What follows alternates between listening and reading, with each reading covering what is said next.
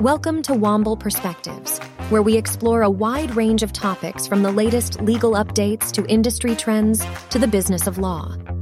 Our team of lawyers, professionals, and occasional outside guests will take you through the most pressing issues facing businesses today and provide practical and actionable advice to help you navigate the ever changing legal landscape. With a focus on innovation, collaboration, and client service, we are committed to delivering exceptional value to our clients and to the communities we serve. And now, our latest episode. Welcome back to Womble Perspectives. Today, we're taking a detailed look at rural broadband and the Enhanced Alternative Connect American model of the FCC, also known as Enhanced ACAM, and how it helps bring broadband access to underserved areas. For those specifically interested in the intricacies of rural broadband, this episode's for you. The FCC has issued a public notice announcing the model-based enhanced ACAM offers of support for existing ACAM carriers, as well as legacy rate of return carriers.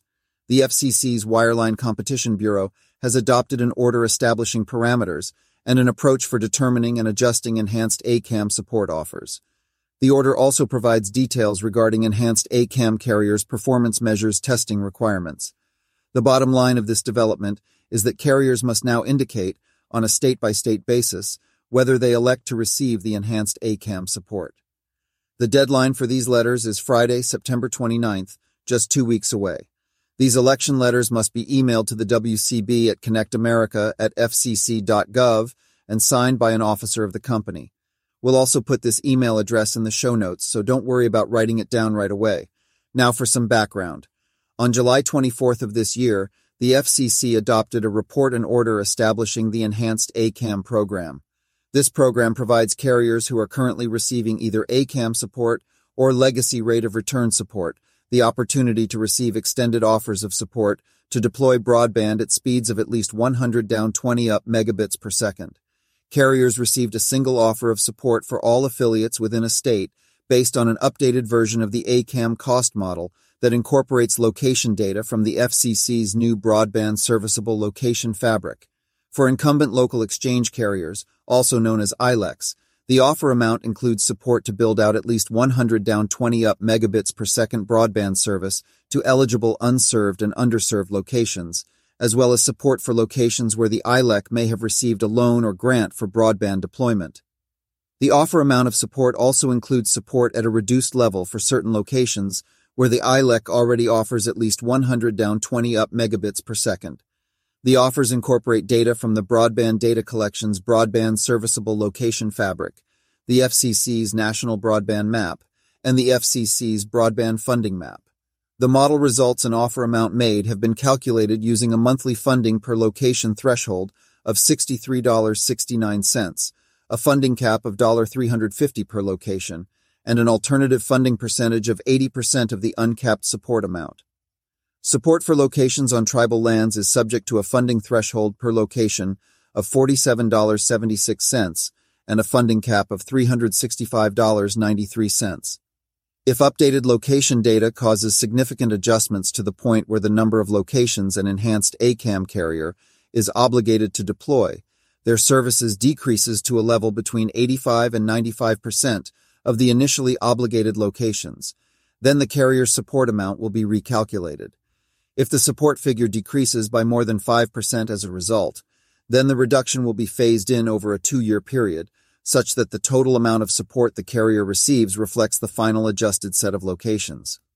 If updated location data causes the number of locations to fall below 85% of the originally obligated locations, the carrier's support would be entirely recalculated.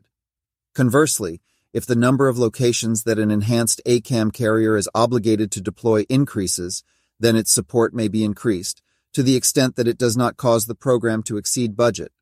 That said, there's no published methodology for such support increases. Additional adjustments are also permitted concerning locations on tribal lands.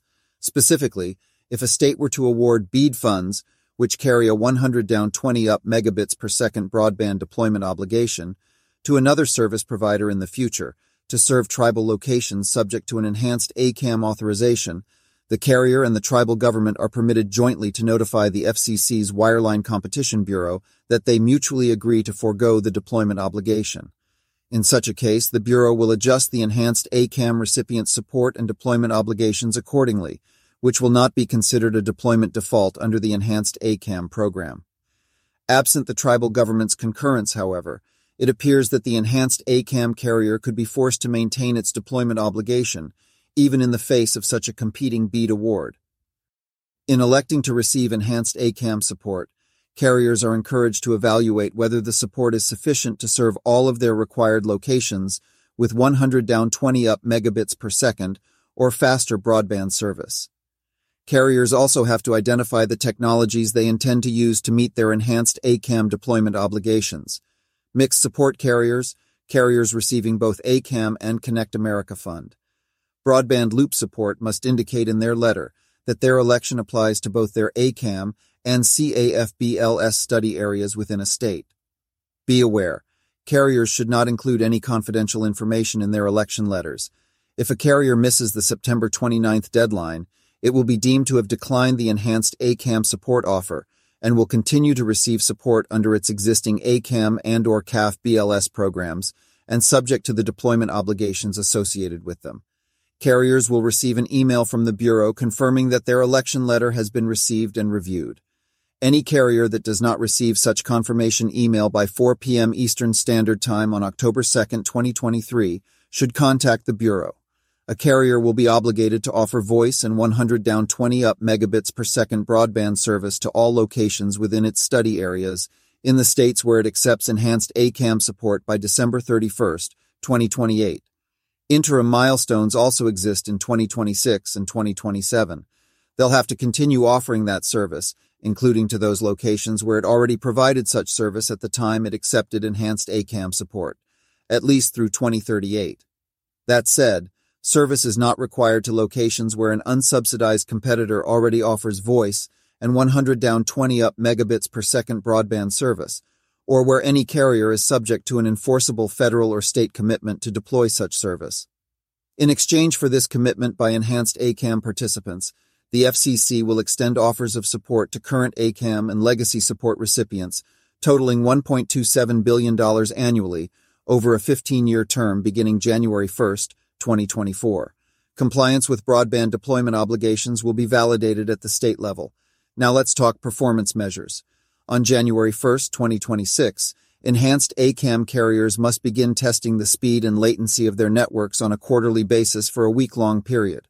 Once finished, they'll need to submit the results within one week of the end of each quarter. On January 1, 2027, the performance testing period will begin. After such point, enhanced ACAM carriers may be subject to the non-compliance rules for performance measures.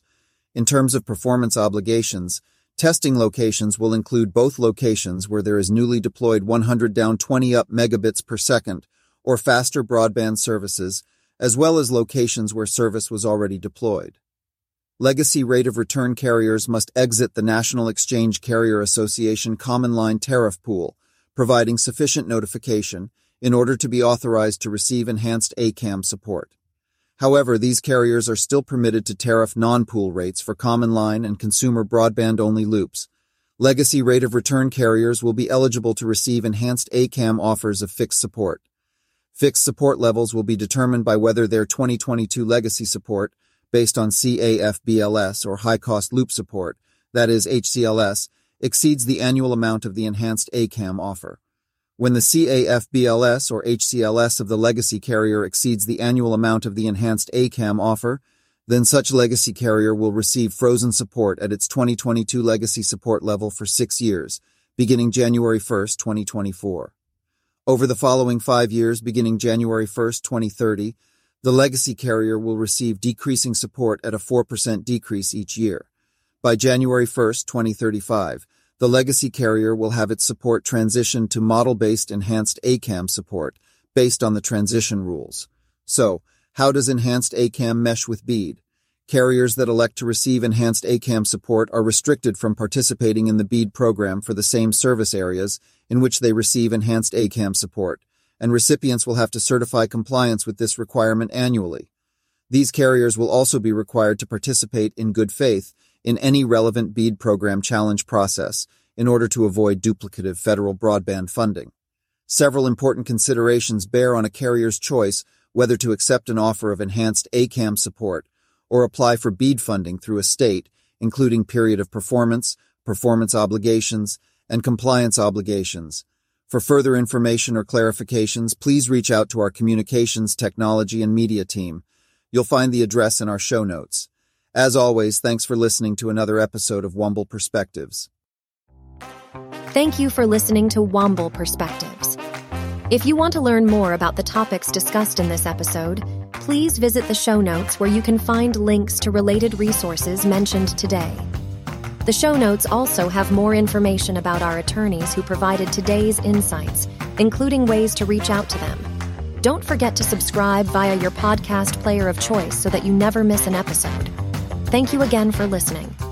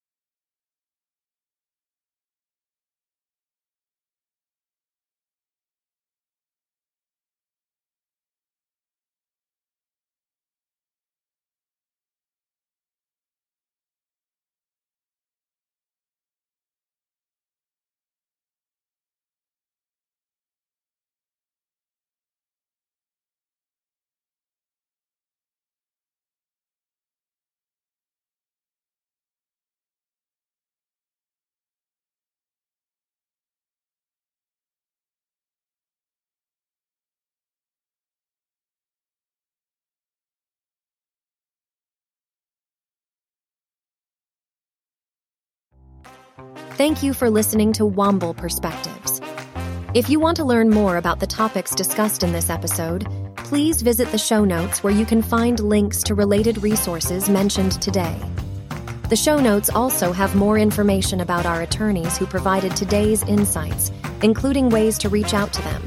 Don't forget to subscribe via your podcast player of choice so that you never miss an episode. Thank you again for listening. Thank you for listening to Womble Perspectives. If you want to learn more about the topics discussed in this episode, please visit the show notes where you can find links to related resources mentioned today. The show notes also have more information about our attorneys who provided today's insights, including ways to reach out to them. Don't forget to subscribe via your podcast player of choice so that you never miss an episode. Thank you again for listening. Thank you for listening to Womble Perspectives. If you want to learn more about the topics discussed in this episode, please visit the show notes where you can find links to related resources mentioned today. The show notes also have more information about our attorneys who provided today's insights, including ways to reach out to them. Don't forget to subscribe via your podcast player of choice so that you never miss an episode. Thank you again for listening.